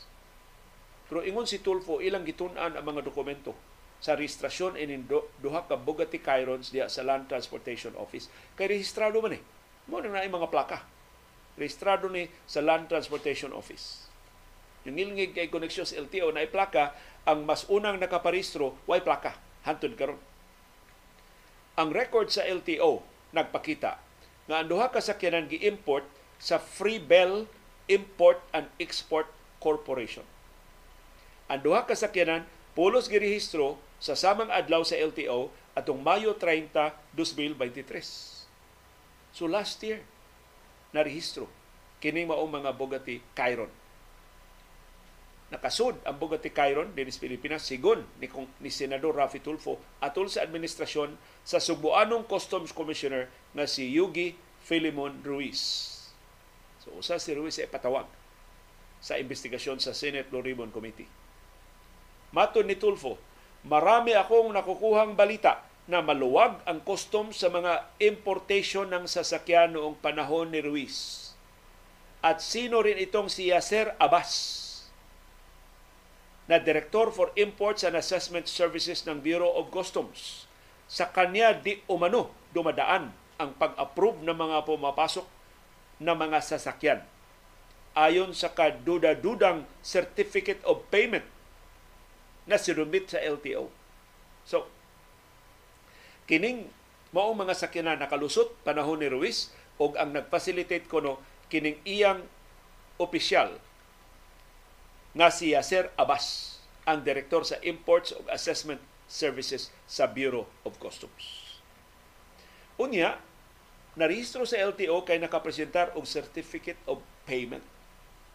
Sa ato pa, na ay certification ang mga tag-iya sa Chiron nga nakabayad sila sa customs. Ang nabayaran nila sa customs, 24.7 million pesos sa kada usak ka Bugatti Chiron. Pero ang tinuod nga buhis o customs tariff sa Bugatti Chiron base sa iyang presyo 207 million pesos kada Bugatti. Mao ta ni makulikta sa gobyerno. Sa ato pa, sa pagpalusot ini maong transaksyon na alkansi ang gobyerno og 366 million pesos sa buhis kung gitarong pa ni sa paghikay kining maong importasyon. Ngilngig. Ngilngig ning kasayuran ni Senador Rafi Tulfo o nakumbinser ay mga kaubang mga senador imbestigahon ni sa Senate Blue Ribbon Committee kon madayon mao ni labing unang kasong maimbestigar sa bag-ong liderato sa Senate Blue Ribbon Committee ang bag-ong pangu mao na si senadora Pia Cayetano. Matod ni Tulfo, napakarami na pong pagkakataon na may mga smuggled luxury vehicles na narirehistro sa LTO. Nga naman ang LTO malutsan man og smuggled nga mga sakyanan. Lain pag yung punto ni Rafi Tulfo. Atul siyang privilege speech gahapon, ang identities ining mga tag-iya sa Bugatti. Kay iyang nasayran gikan sa buro sa imigrasyon, wa sila record sa pagsud ug sa pagawas ining duha ka mga tag-iya sa Bugatti Chiron. So tungod sa kaseryoso sa mga kasayuran ni Rafi Tulfo, gis tugyan ang iyang kasayuran ngadto aron dugangan og imbestigar sa Senate Blue Ribbon Committee. Most possibly, tawgon si Yugi Filimon Ruiz, isip kan Customs Commissioner, ngano nakalusot ni atol siyang administrasyon, duha ka Bugatti Chiron. Tawgon ni si Abbas, kining iyang pangabaga, na gipasangila mo nag-facilitate ini. Tawgon ang kadakuan sa Land Transportation Office, nganong narehistro kining mao mga sakinan. Tawgon ang ubang opisyal sa customs, pangutanon, tinuod ba nakabayad ni og buhis? Ganong gamay ra kayo ang nabayaran nga buhis na alkanse og kapin 300 milyones pesos ang gobyerno ining transaksyon na.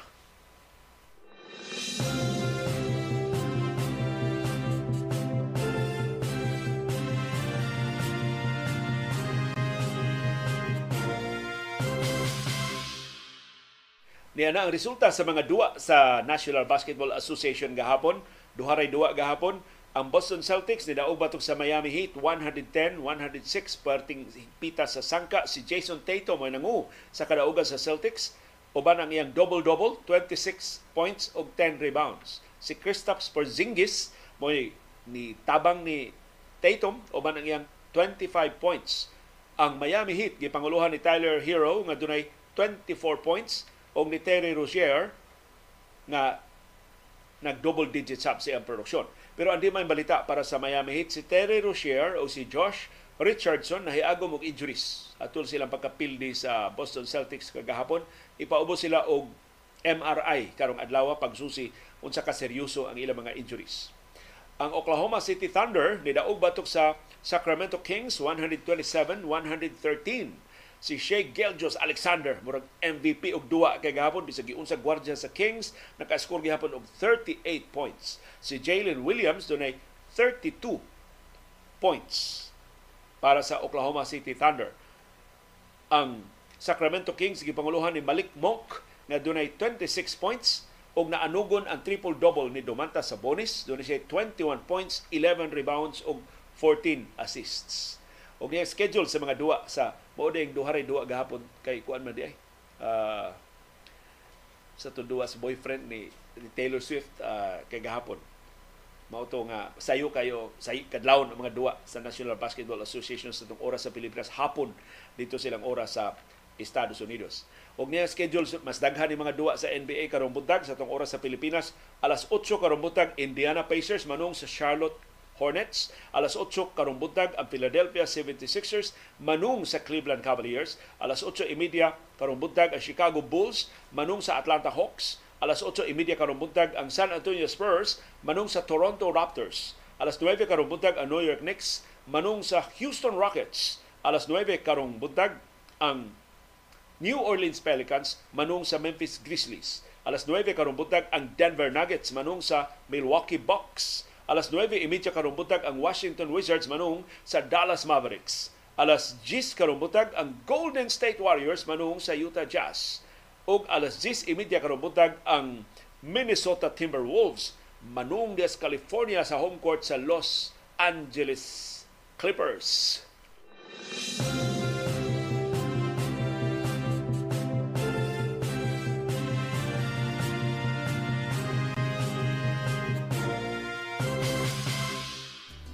Daghang salamat sa atibong nga pag-apilo, pagsuporta o pagsalig sa atong mga programa. Ano yan ang atong viewers' views.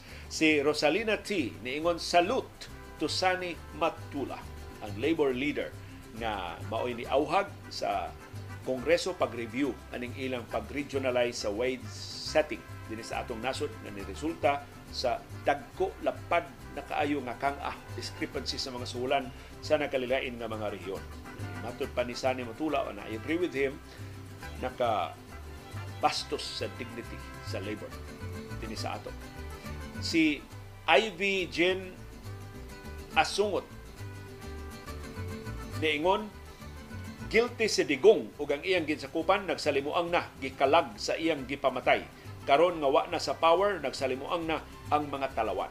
May tungod ni sa nag-ung-ung na arrest warrant sa International Criminal Court batok sa mga Duterte si Beckham Cachero nga tuwa sa Canada niingon what if himuon og landing zone ang mga islets nga duol sa disputed waters then hatagan og green light ang US nga pwede ra sila mutugpa anytime they need to na I'm sure Beckham na ni mga na ni mga kauyunan pero kinamo uyon sa atong 1987 Constitution. Ang 1987 Constitution nagdili og foreign military bases dinhi sa ato sa Pilipinas. Motong natangtang kadtong mga basing militar sa Estados Unidos. Laing pagdili sa 1987 Constitution, why nuclear weapons nga makasud sa Pilipinas? Makasud, gawas ang mga armas sa Estados Unidos sa mga basing militar ubo sa EDCA, pero dili sila makapasod og armas nuklear dinhi sa ato. Of course, wa kalibutan. Nakapasod na ba silang armas nuklear dinhi sa ato sa kasuod na sa relasyon karon sa duha ka nasod. So kining EDCA mura ni siya og circumvention sa 1987 Constitution. Gidid-an ang pagtukod og basing militar ni sa mga langyaw pero pinagi sa EDSA gitug EDCA gitugutan ang temporaryo nga paggamit sa mga Amerikanon sa mga basing militar diri sa ato. Apil na mga basing militar diri sa Mactan, Benito Ebuen Air Base ug sa ubang bahin sa Pilipinas ug karon bag-o gipuno ning upat ka mga basing militar nga duol sa West Philippine Sea ug duol sa Taiwan. Si Yuri Sinanggoti niingon nganong dako kayo ang konsumo sa rice per day kana gumikan sa kawadon palabihon ang pagkaon og bugas humay kaysa magdayt-dayt nga perting mahala sa mga prutas maong mukaon na lang og daghan nga bugas humay. So, mao kay kinabaratuhan man gihapon ang rice bisag mahal na kay ang rice mas barato man siya kaysa iya mga alternatibo. Si Aquilino Ducaw Jr. niingon ang pagpreserbar sa pan sa akong mga ginikanan sa ilang panahon, ang pan isod og lata sa biscuit na fita unya tabunan. Ablihan lang kung gusto na kang mukaon. Ang pan bulungtad og usa ngadto sa duha ka semana bisan dili i-ref. Maupod na akong gibuhat hangtod karon. Si Rina M. mo labing edukado og input ining pagpreserbar sa pan o sa ubang mga pagkaon. Ibutang ang pan sa freezer unya inita lang sa oven toaster o kaha ang pag-freeze sa pan makakuha sa uban niyang carb. It will become resistant starch. Importante na, kung imo kunong i-store sa refrigerator, kining freezer good rin na para ninyong mga dato. ang ang wa itay oven, kuan ba niya time consuming ni kung imong i-freeze pa gud imo pa man ipatho before ka makakaon imo before nimo ibutang dito sa toaster o butang butang gusto nimo painiton pero katong puston lang ibutang lang sa refrigerator dili sa freezer dali ra kayo. Mas dali siya sa pag-andam, dali siya sa paghikay. Pero usa ni sa epektibo kay nga pag preserve sa mga pagkaon ang pag-freeze sa mga pan. Pero ang benepisyo matod ni Rina M, ang pan kung imong i-freeze, mahimo siyang resistant starch. Kaya ang pan ug ang rice, kuan ba ya, makadugang ba ya sa blood sugar? So mao sa kuno niya mahitabo sa rice ug sa pasta. If placed in the ref for at least 24 hours, it will remove some of its carb and will turn to resistant starch.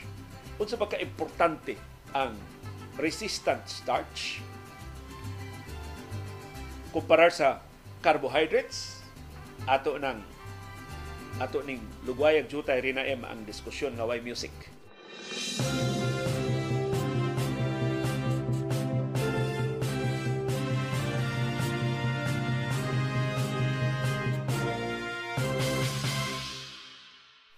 Kining resistant starch nakadani ni nako sa nagtrabaho pa kog ABS-CBN kay dihay usa ka doktor nga nisulti namo nga ayaw mo palabi og kaon og rice, ayaw mo palabi og kaon og pan kay maka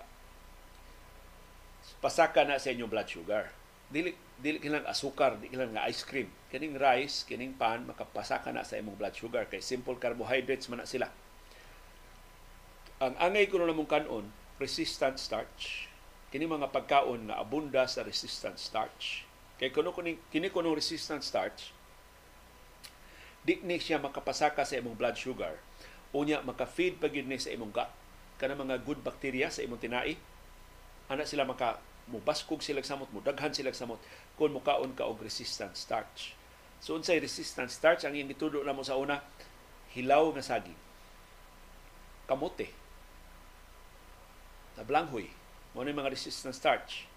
Og ingon siya kanang rice mahimo ng resistant starch kung imo kunong butangan og gamay mantika ang rice imo butangan og gamay mantika mo na yung gitudo na mo sa una.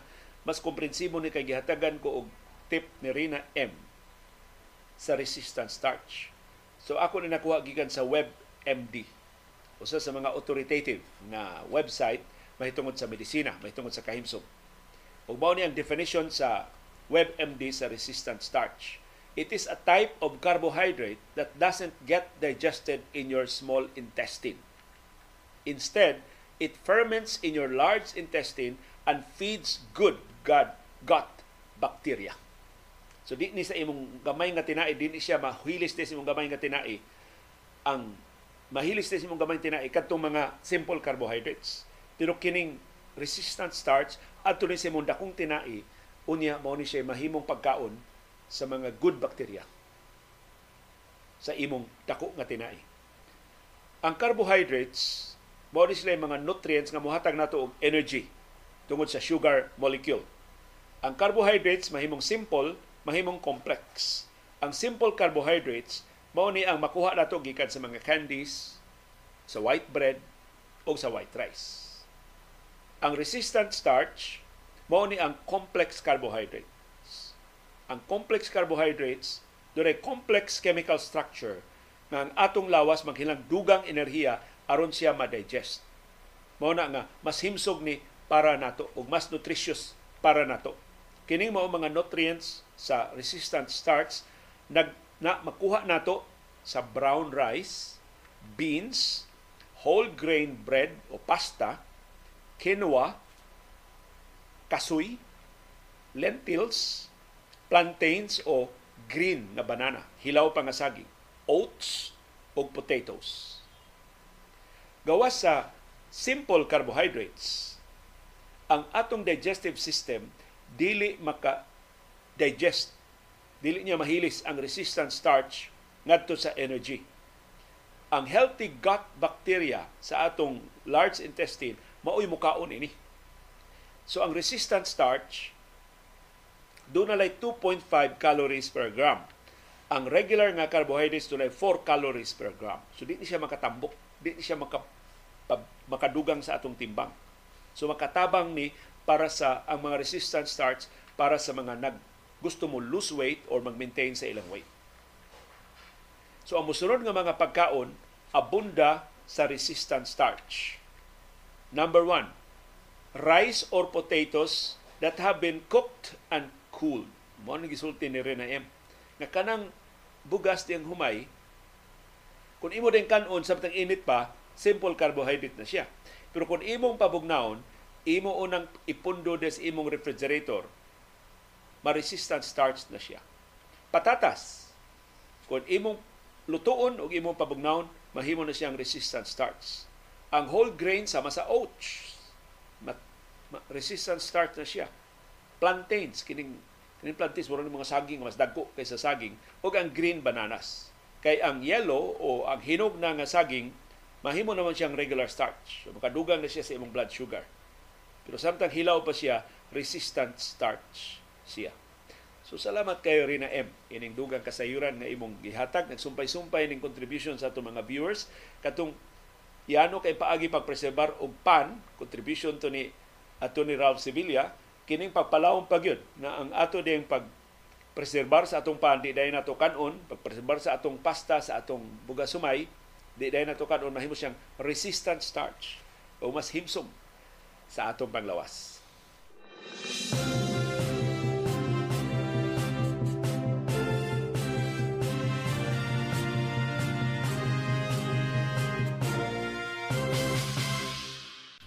Viewers Views Part 2.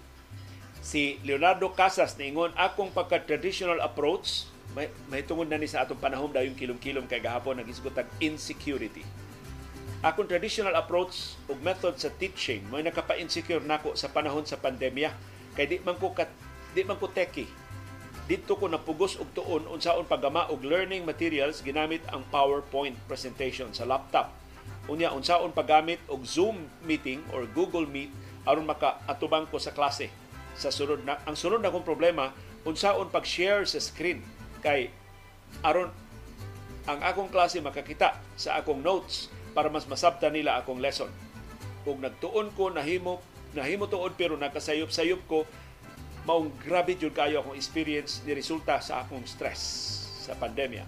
Si Sofia Villalobos ingon sukad pa ko high school hangtod karon nga senior citizen na insecure gihapon ko pero akong gigamit akong insecurities to always improve myself sa una mag-worry ko pero karon nga gores na through earnest and heartfelt prayers I've already reached a point where I could care less I couldn't care less about what others say about me pero ganahan jud ko ni CB kay smart ug behave jud kaayo. Kasabot gid siya sa iyang role.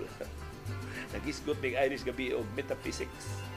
Uh, Nakainomlong ko sa among philosophy 4 sa University of San Jose Recoletos nga ang among professor si Dean Ilihio Yap so sa labing pinangga nga professor sa USJR ang sulti ni Dean Yap sa among kay parte man tuog kuan metaphysics ang nature of things, ang essence of things. Ingon si Dinyap, ang usa ka butang maayo kung iyang tumanon ang iyang nature. So, ingon siya ang yawa, matawag ni mo ayo nga yawa, kung yawan on yun ang iyang buhat. Kung ang yawa mabuutan, dili na siya maayo nga yawa. Dili siya good devil. Kay di man siya true, di man siya faithful sa iyang nature. So ako na hinumduman nga si CB ko na kasabot on sa iyang nature di man sad nato nag-demote si CB nga mura prop no kasi mo interact ba yan siya sa atong mga programa usay may mo siyang source of hinaot distraction uh, entertainment sa atong mga viewers. Sa atong panahon dayong kilong-kilong si third Jegs ningon ang laing tawag anang insecurity sa psychology imposter syndrome. Si Beckham Cachero ingon may tungod ni sa atong laing panahon dayong kilong-kilong sa diborsyo. If ground ang psychological incapacity, kinahanglan ba po nga na ay findings nga gikan sa psychologist? Tinuod, uh, Becky, kinahanglan jud nga dunay findings, pero mao lagi, doon namang sagoy mga psychologists for hire. Kana bang mahimo na lang sabot-sabuton ba ang ilang findings aron lang ma dissolve ang marriage. Advice, doon sa advice si Beckham sa mga magtiayon, if grabe na jud ang conflict mo resulta na sa paghuna-huna sa pagbuwag, think about your children ikaduha niyang punto kanang Teachers Day sa ato sa Pilipinas ulog-ulog ra na hangtod jud hangad jud ko sa teachers kay akong anhing mama maestra sa lawaan. Sakto jud. Kuwang jud sa ayuda ang gobyerno sa mga maestra sukad pas panahon ni Marcos Sr. Usa ang pagtudlo og sakto sa mga teachers ngadto sa mga bata if ang mga maestra o maestro dunay financial nga problema. Si Chele de la Serna, nangutana mahitong ni sa atong kuy-kuy, kadtong gimension ni mong mga celebrities nga nagbuwag, nakatag-an ako sa katong laki nga wa ka siguro sa iyang gender kay gusto jud og lalaki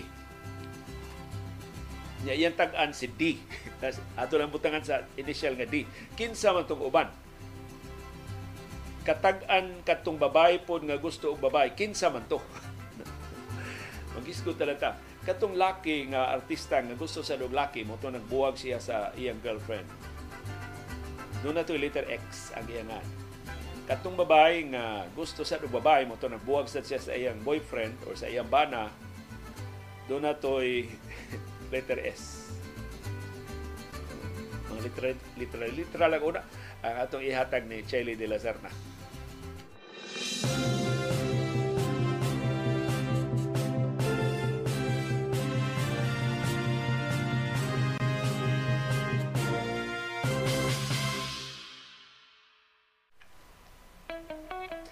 Dunay daghang matang sa kasayuran. Dunay kasayuran pinadailang. Dali ra kay mahibawan. Dunay sa kasayuran gitaguan. Kinumluma ang ayang kuy-kuyon sa katawan. Kasayuran kinoy-kuyan. Usa sa mga mudagan pagkamayor sa dakbayan sa Subo, karon pa lang dunanay iyang kaugalingong grupo Kompleto na ang iyang slate para sa eleksyon sa 2025. In fact, nagsugod ng ilang handshaking sa nakalaing mga barangay sa dakbayan sa Subo. Nakakita ko sa usa sila mga video ng handshaking diya sa, Barangay Guadalupe, ang kinadak barangay sa dakbayan sa Subo. So ang ilang handshaking perting mingawa. Sila raw nagtikaw-tikaw ng lakaw sa karsada. Huwag bisan usas mga mulupyo nga nilamano nila Abot to sila ilang handshaking nga kalihukan, papakita ba lang ni nga doon na sila kampanya nga gipasyugdahan or introduction pa lang ni sa ilang mga ginsakupan nga tungat to manuktok na gini sila og kabalayan. E kini mga politiko doon naman ni mga taktika sa nga ilang madangpan. Pero akong nahibawan ining grupuha, perting daghana nila og kwarta. Ambot din gikan kining ilang kwarta pero ready na no sila sa gastuhan sa ilang kampanya usa sa padaganon pagkakonsihal ining grupuha nagsugod na sa, sa pagpangampanya. So, paglakaw-lakaw ko no, ang ilang mga t-shirts na mga nga nila aron pagpakita sa ilang mga kandidatura. Perting sa yuha ba? Wa pa'y kapin pastuig sa di pang eleksyon sa 2025 pero ana ready na kining ilang grupo. Kompleto na kuno. Ang ilang lineup labihan na ka-kompleto o andam na sila makiksakbang ni Mayor Mike Rama sa eleksyon pohon sa 2025. Pero kini kunong grupuha nagsige pa ni pangamoral sa mga negosyante din sa tuwa nga motampo sab sa ilang kampanya o kung tinuod ang ilang nakuha nga kasayuran nga ang kanhi mayor sa aton dakbayan. Di naganahan nga mobalik sa iyang katungdanan. Ang iya mga financial supporters ila nang gi gipakigsultihan. Ikumbinser na nilang daan. Nga kung gusto mo contribute di naman sila ka-contribute sa kanhi mayor kay di naman kundi na siya modagan ari na lang sa bag-o nilang kahugpungan. Willing ko no sila nga mudawat sa bisan unsang contribution na ilang pahimuslan aron mas dako mas lapad ang kampanya nga ilang mapasiugdahan. Pagkapait sa atong mga politiko, layo pa kayong eleksyon sa 2025, ang ilan ng iapas nga mga pwesto mao'y sa ilang atensyon mao'y sentro. Yung kasagaran nila doon ay trabaho, trabaho sa gobyerno. Mga incumbent sila ng mga opisyal sa gobyerno. Sa ato pa, nabahin na karon ang ilang atensyon dili na sa ilang principal nga gibuhaton murag mas daghan pa gani ang ilang pagtagad sa mabot nga eleksyon kitang katawhan mo sugot lang nga ang pamulitika sa itong mga politiko magbatuyang. Ato ba lang ni silang pasagdan? Ato ba lang ni silang paundayunan? Sa klaro nga pagduwa-duwa, pagbugal-bugal sa ilang mga katungdanan. Na nakapait gud sa atong katawhan at sa pipila sa atong katawhan dili manginlabot unsay mga isyu nga angayang tunan dili kani magsusi unsay ilang mga panginahanglan kaya kay mo reklamo pero atol na sa eleksyon dili na sila mag cut-on. Di na gani sila magsusi sa aktual na sitwasyon. Di na gani sila musubli unsay mga qualification. Ang ilan na lang bugtong atangan, pilay palit na ilang nuntan. Kinsay kinadak-an og palit mo ilang paluyuhan. Kinsay labing dakong mahatag mo ilang putuhan. Pagkadum sa kaumaon sa atong kabataan kung ibaligya ang ilang ugma sa ila karong mga ginikanan. Daghang salamat sa padayon nga pagsalig o pagsuporta sa atong mga programa.